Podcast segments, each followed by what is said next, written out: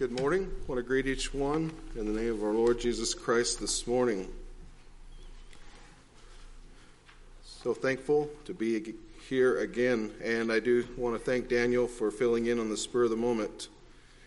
Um, Terrell called me last evening about six and confirmed that yes, he was going to need me to preach. So at that point, I scrambled to find someone for devotions. This morning, I want to continue our study in Hebrews. So you can turn with me to Hebrews chapter 11.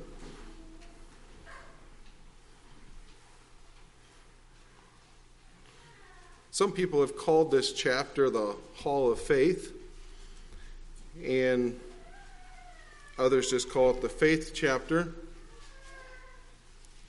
So I guess that's that's what I'm going to use as my theme this morning as we look at this chapter. What is faith? What, what would you give as a definition for the word? Um, I looked it up in the dictionary, and there's about five or six different things it mentions as things that are definitions you give faith, and it, and it is true that um, that they're, they're, it's, it's a widely used word in many ways.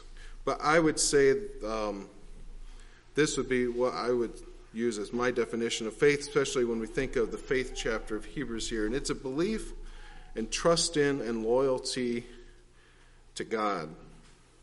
Another definition that it gave was a firm belief in something for which there is no proof. Um, I guess I don't know if it's thinking of like tangible proof, like if you have something like air, air we we breathe it in and yet we can't see it. Yet water, there's proof of water. I can see it moving. I can taste it. I can drink it. But there's things that, like air, it's hard to prove that it actually exists. But we know it does through other means to measure it, to use it. The same way, when it comes to faith and what we put our faith in, especially regarding God, it is there's often it's there's there's not necessarily tangible proof sitting right in front of us that we can point someone to. But yet at the same time, I believe there are many things that we can point people to to help bolster their faith. So let's start uh, verse 1 of Hebrews chapter 11. Now, faith is the substance of things hoped for, the evidence of things not seen, for by it the elders obtained a good report. Through faith, we understand that the worlds were framed by the word of God, so that, the, that things which are seen were not made of things which do appear.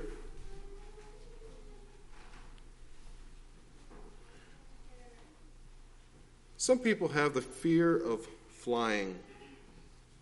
Does this mean they have no faith? Or what don't they have faith in? If someone has a fear of flying, I'm not, understand, if someone here this morning has that fear of flying, I'm not putting you down. Um,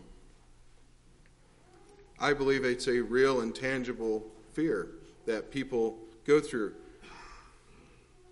But I don't believe it means that they have no faith in God. Flying has nothing to do with faith in God, right? Jumping off a building with no parachute doesn't mean you don't have faith in God. It means you have a fear of the ground. Your faith is you don't have faith that you're going to be able to fly.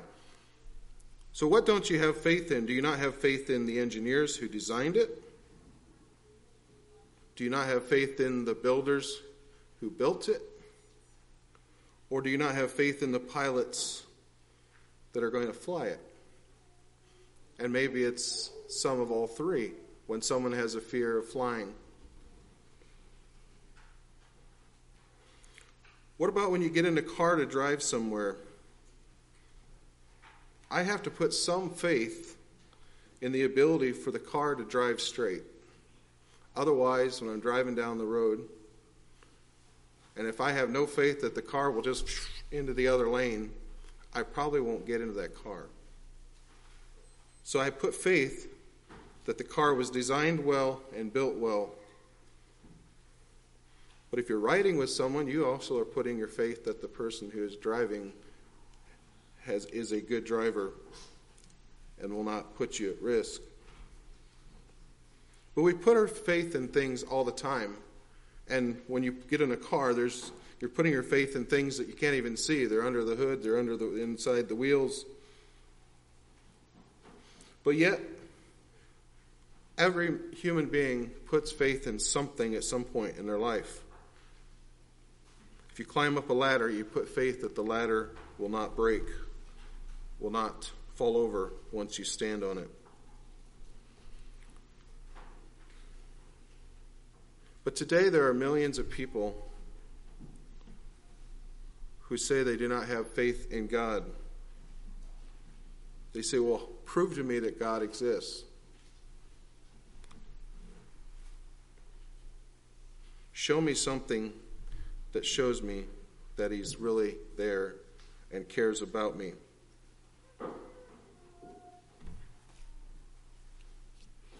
When we look here in the first three verses of Hebrews chapter 11, it says that the, the substance of things hoped for, the evidence of things not seen.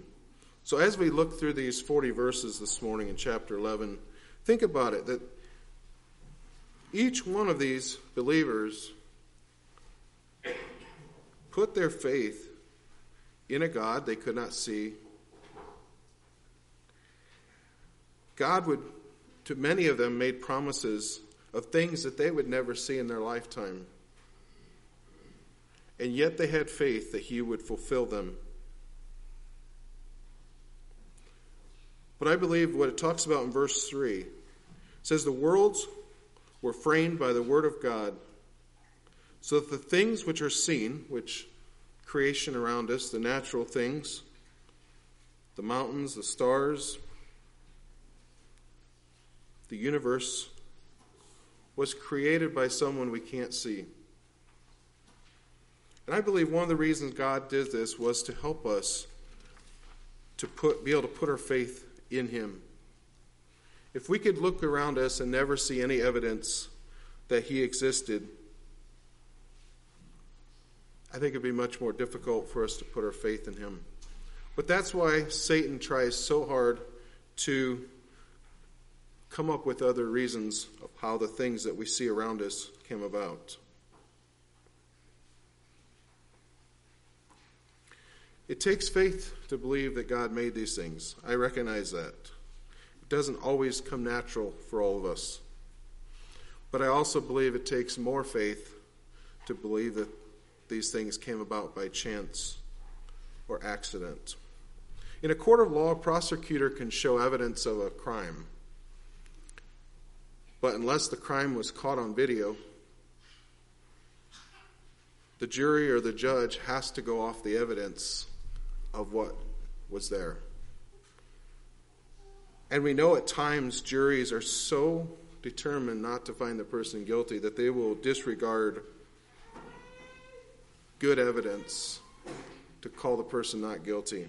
And I think that's what we see today with millions, if not more, of people who claim that this that what we see around us, the, nat, the nature natural things, the stars, the universe, the earth, when they deny that God made those things, it's just like a jury that has already predetermined that they don't want there to be a creator. And so, faith has to start with a belief in whatever we're putting our faith in. Let's continue to read Hebrews chapter 11, verse 4. By faith, Abel offered up unto God a more excellent sacrifice than Cain, by which he obtained witness that he was righteous, God testifying of his gifts, and by it he being dead yet speaketh. By faith, Enoch was translated that he should not see death, and was not found because God had translated him. For before his translation, he had this testimony that he pleased God. But without faith it is impossible to please him, for he that cometh to God must believe that he is, and that he is a rewarder of them that diligently seek him. I believe Abel had faith That's why he offered up the sacrifice that he did. What about Cain? Did Cain have faith in God? It was pretty hard, I think, for Cain to deny that God existed because God, whatever, whatever level he did, he communicated with Cain. First, he communicated with him that his sacrifice was not acceptable, and then later, he asked him, Where is your brother Abel? And yet, Cain, I believe, did not have complete faith in God that he was who he said he was and that he meant what he said, and that he tried to offer up a less than perfect sacrifice to God. Enoch. The interesting thing about Enoch here, it doesn't say that he had faith, but I believe by the fact that it said he walked with God would speak of the fact that he had faith in God and that his relationship was one that God was pleased with him. So, what does it mean in verse 6 that without faith it is impossible to please him?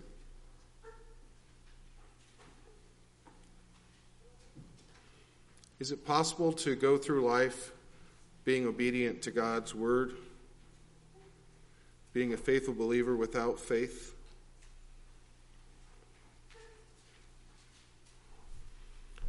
I believe it's true that not everyone has the same level of faith. Some people struggle more than others. But I do believe that we must have some faith to be able to please Him, to be able to be obedient to Him. I had to think about if um, those, pretty much everybody here works with someone else at their job whether they're the boss or the employee, whether they have employees under them and people above them, wherever, whatever your situation is, we're always working with people. What if we have no faith or trust in them? How does that relationship work, or does it work?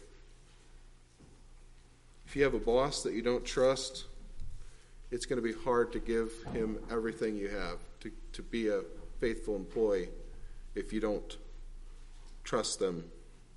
Same thing with a customer. If you don't have faith that a customer is going to pay his bills, it's kind of hard to invest everything in giving them a good product. Faith is important for our daily lives and how we interact with people. So the same is true with God. How can we truly have a relationship with Him and be His son and daughters if we don't have our faith put in him.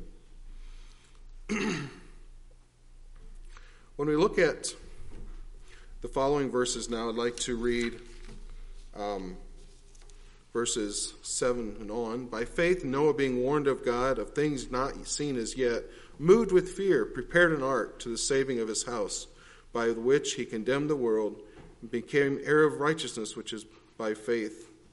By faith, Abraham, when he was called to go out into a place which he should after receive an inheritance, obeyed, and he went out, not knowing whither he went. By faith, he sojourned in the land of promise, as in a strange country, dwelling in tabernacles with Isaac and Jacob, the heirs of him with the same promise. For he looked for a city which hath foundation, whose builder and maker is God. Through faith also Sarah herself received strength to conceive seed, and was delivered of a child when she was past age because she judged him faithful who had promised. Therefore sprang there even of one, of him as good as dead, so many as the stars in the sky, and multitude as the sands which is by the seashore, innumerable. These all died in faith, not having received the promise, but having seen them afar off, and were persuaded of them, and embraced them, and confessed that they were strangers and pilgrims on earth. For they that say such things, declare plainly that they seek a country. And truly, if they hadn't been mindful of that country from whence they came out, they might have had opportunity to have returned. But now they desire a better country, that is in heavenly. Wherefore God is not ashamed to be called their God, for he hath prepared for them a city. Dwayne mentioned last week in his message that there, we have two kingdoms. And I believe that is important to remember when we're putting our faith and trust in God. That we are called to not be just citizens in this world. That citizenship is supposed to take second place to our citizenship in heaven. Those that walked before us here, as we see in this chapter, they, they, they didn't necessarily just not take advantage. Um, we, we don't see that Noah left where he was, but it was second place to his calling by God to do what he'd been called to do to prepare an ark. Abraham, he left where he lived. I believe he probably gave up some um, a lot of ease and some pleasure of being with family and friends and those he knew. He turned his back on that to be able to faithfully obey God. God calls us that, to that sometimes ourselves. Even maybe in our own country, our own land. Sometimes we're called to take a stand that isn't popular, that isn't um, maybe what those uh, we grew up with don't take the same stand. We're called to be faithful to God. And do we look for a city that has foundations and the maker and builder is God? Are, are we looking for that? Or are we trying to build that city? Are we trying to build that mansion down here? Are we trying to make things easy for ourselves here? Or are we doesn't mean we can't have a home. It doesn't mean we can't have a business. But whatever God has given us, it should take second place to our relationship with Him. And our trust and our faith should not be in what we have built up, but in what God is building and preparing for us. It's interesting that it mentions Sarah here. We know in the story the, in, in Genesis that she struggled in her faith, I believe. It said that she laughed when she was told that she would conceive in her old age. And yet, I do believe she had faith in God. Or I don't believe God would have used her in that way.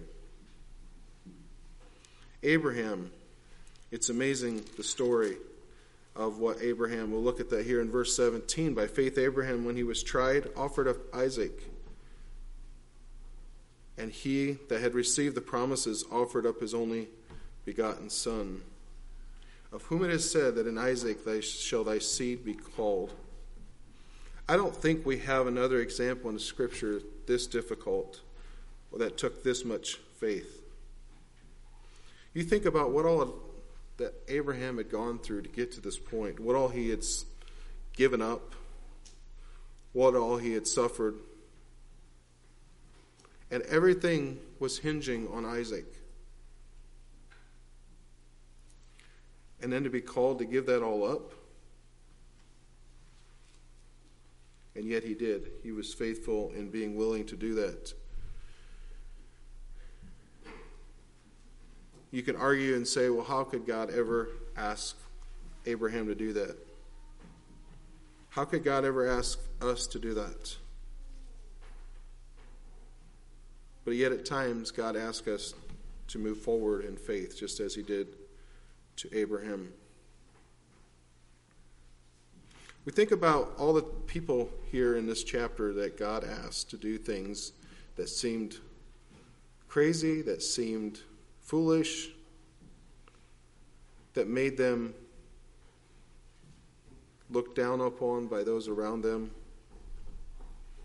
Noah built a large ship when there had never been a need for anything like that before.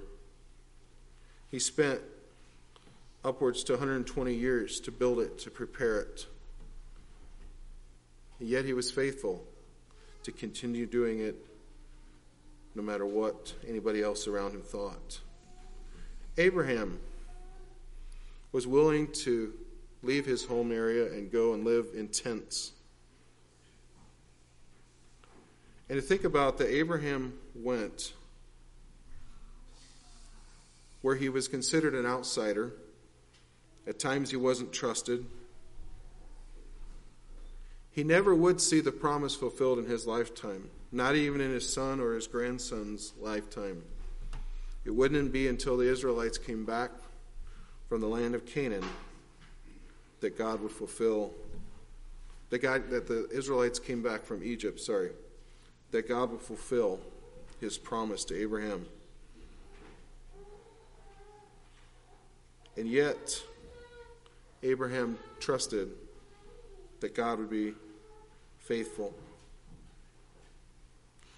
In verse 10 here, it talks about them looking for a city.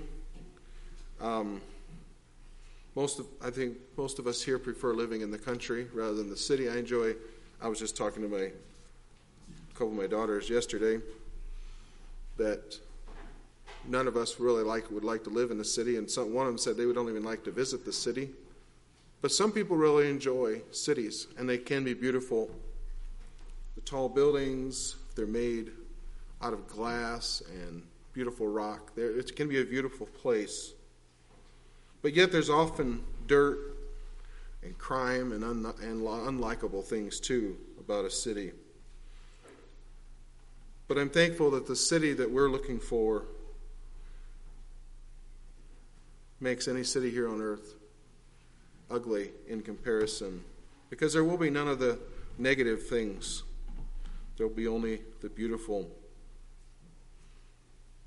But God is preparing it, and our, I hope that our faith is in Him to do that, that we're trusting Him for that. Continuing on, then, it talks about by faith Isaac blessed Jacob and Esau concerning things to come. When we look at Isaac and then Jacob, we don't see, I don't think, the level of faith that we saw in Abraham, but God gave them the faith that they required to be faithful in their generation to pass the promise on to the next. And we see in verse 21 by faith, Jacob, when he was dying, blessed both the sons of Joseph and worshiped, leaning on the, upon the top of his staff. So he was faithful. Even though he struggled and had his things that he failed in, he faithfully passed on the promise that God had given to his grandfather. Joseph was faithful. Even though he would never live uh, the, the remainder of his life, the majority of his years were spent in Egypt and not in the promised land, the Canaan, he still recognized that God was going to be faithful. So his faith in God never wavered in that. And even as God took him through a lot of trials, as he was a slave and then in prison, he was faithful in trusting that God would work it all out. And he did. I don't believe that Joseph had any idea that his brothers would come But when it happened, I think he was able to recognize God working through that. Moses was faithful. Verse 23 His parents hid him for three months. They were slaves. Who would have thought that God would be able to bring him basically out of the clutches of death? He should have been killed. Other boys his age were being killed, and yet God protected him and he could have had an easy life living in the palaces in Egypt. But yet he recognized and he was faithful to God, recognizing that God was calling him to something else. He could have had the pleasures of sin, it says, for a season, but he, rather he chose to suffer with the people of God. Not everyone has the opportunity, but many of us may have the opportunity to have an easy life living outside of God's will. But yet we can see through Moses' faithful example that we are called to forsake that and to be faithful to wherever God calls us. It even in verse 26 says, esteeming the reproach of Christ greater riches than the treasures in Egypt. Did he even understand who Christ was? But yet, he understood God's call in his life. And he was willing to forsake that rather than be unfaithful to God. Verse uh, 27 He forsook Egypt, not fearing the wrath of the king, for he endured as seeing him who is invisible. Through faith he kept the Passover and the sprinkling of the blood, lest he that destroyed the firstborn should touch them. By faith they passed through the Red Sea as by dry land, which the Egyptians, assaying to do, were drowned.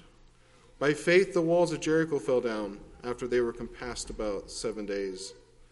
By faith the harlot Rahab perished, not with them that believed not, when she had received the spies with peace. I hadn't really thought about it before, but in each of those stories within the bigger story of God bringing the children of Israel from Egypt back to the promised land,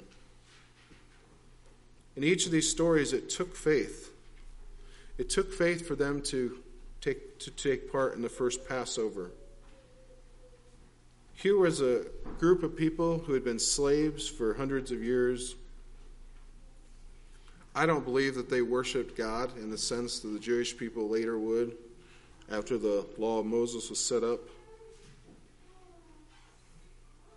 I have a feeling that for many of them, their knowledge of God was very faint, almost lost. So, what gave them the faith to go through the Passover supper? I, take, I think it did take a lot of faith. What about cross or just, just to leave the land of Egypt?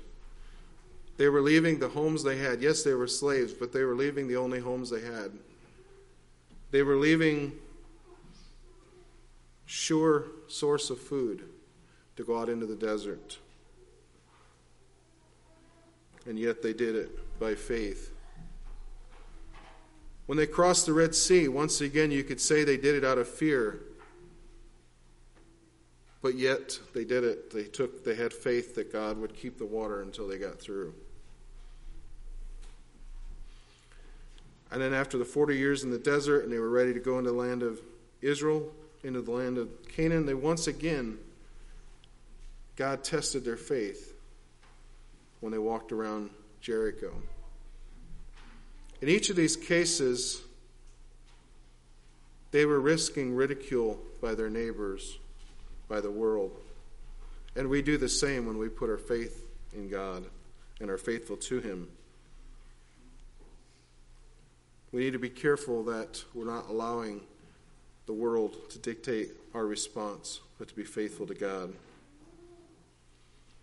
For those, I don't know if there's anyone this morning who grew up in un, in a non-Christian home, but I think there's a few. I believe you can find strength through the story of Rahab. She took great risk, not only to her life, but to her reputation, to be ostracized and rejected, shunned by her family. And yet, she was willing to do it because of her faith in a God that she was just beginning to recognize who he was. It couldn't have been easy. She was rejecting what her forefathers had believed in, what they had done. She pretty much risked everything, including her life, and yet she was faithful she put her faith in God that God would see her through, and He did. And then to close out the chapter, I want to read the last nine verses from verse 32 to verse 40. And what shall I say more? For the time would fail me to tell of Gideon, of Barak, and of Samson, and of Jephthah, of David also, and Samuel, and of all the prophets, who through faith subdued kingdoms wrought righteousness, obtained promises, stopped the mouths of lions, quenched the violence of, of fire, escaped the edge of the sword, out of the weakness were made strong, waxed valiant in fight, turned to flight the armies of the aliens. Women received their dead raised to life again, and others were tortured, not accepting deliverance, that they might obtain a better resurrection. And others had trial of cruel mockings and scourgings, yea, moreover, of bonds and imprisonment. They were stoned, they were sawn asunder, were tempted, were slain with the sword. They wandered about in sheepskins and goatskins, and being destitute, afflicted, tormented, of whom the world was not worthy, they wandered in deserts and in mountains, and in dens and caves of the earth. And these, all having obtained a good report through faith, received not the promise, God having provided some better thing for us, that they without us should not be made perfect. I had to think when I was studying this that the writer of Hebrews here acknowledges that he can't mention all the faithful believers all through Scripture. But as a history buff, I guess I'm hoping that when we get to heaven and we're there for eternity, that we'll have time to hear all the stories of the faithful believers. Not to lift up the believers, not to put glory in them, but in God. Because we know just by little stories here and there that there have been faithful believers from Africa to Europe, from China to Siberia, all around the world. There have been some who have sacrificed their whole life. Some have lost family members while in the mission field. Others have been put to death in their hometowns for their belief in God. This isn't to glory in those stories, but I think through the telling of the faithful men and women, it brings glory to God, the one they put their faith in, who was able to give them the final victory. As it mentions verse 37, faithful believers have suffered much for their faith. It says that some were tortured, some were in prison, some were even cut into pieces. It said they faced the lions.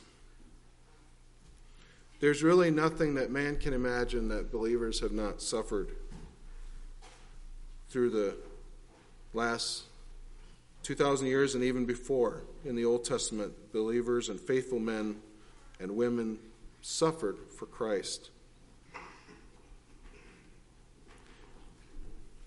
So last Sunday, Dwayne preached on our relationship to civil authorities, and someone asked me afterwards, at what point do we need to disobey? And it's not an easy answer. I wish I wish it was. I wish we could put in our faith in practice. You know, this is this is something you can die for. This is something you shouldn't die for. You know, like it's not always easy to know how and when we need to obey and when we need to disobey our civil authorities. But it's obvious in reading the scripture here that there are times when we are called to respectfully disobey if they are asking us to do something that violates God's words. Otherwise, they would not have been stoned, they wouldn't have been cut to pieces or killed by the sword. They probably wouldn't have been destitute, afflicted, and tormented. So there are times as believers we're called to obey God rather than man. We do need to be careful. Um, this week I was discussing with someone too about the thing with the um, with the Old Testament, and I do believe that was a different dispensation or a different time. And so sometimes some stories we read there our response as a believer or as a Christian today may not be quite the same as it was then. But yet, as it's mentioned here in Hebrews 11, with all the stories of faithful people, we can still be strengthened by their faithfulness. I don't believe believers are called to be involved with government the way Daniel, Shadrach, Meshach, and Abednego were, but yet we can learn from their faithfulness. We can be encouraged and challenged that each one of them were willing to die for being faithful and obedient to God. Shadrach, Meshach, and Abednego faced the fire. Daniel faced the lion. We may face other risks, challenges, threats to our lives, but will we be found faithful in being obedient to God? Some people may draw, draw the line at different places, but we must remain faithful to God's Word, to His Spirit. And it may mean that we will suffer, but I believe that He will give us strength. The Lord bless each one of you.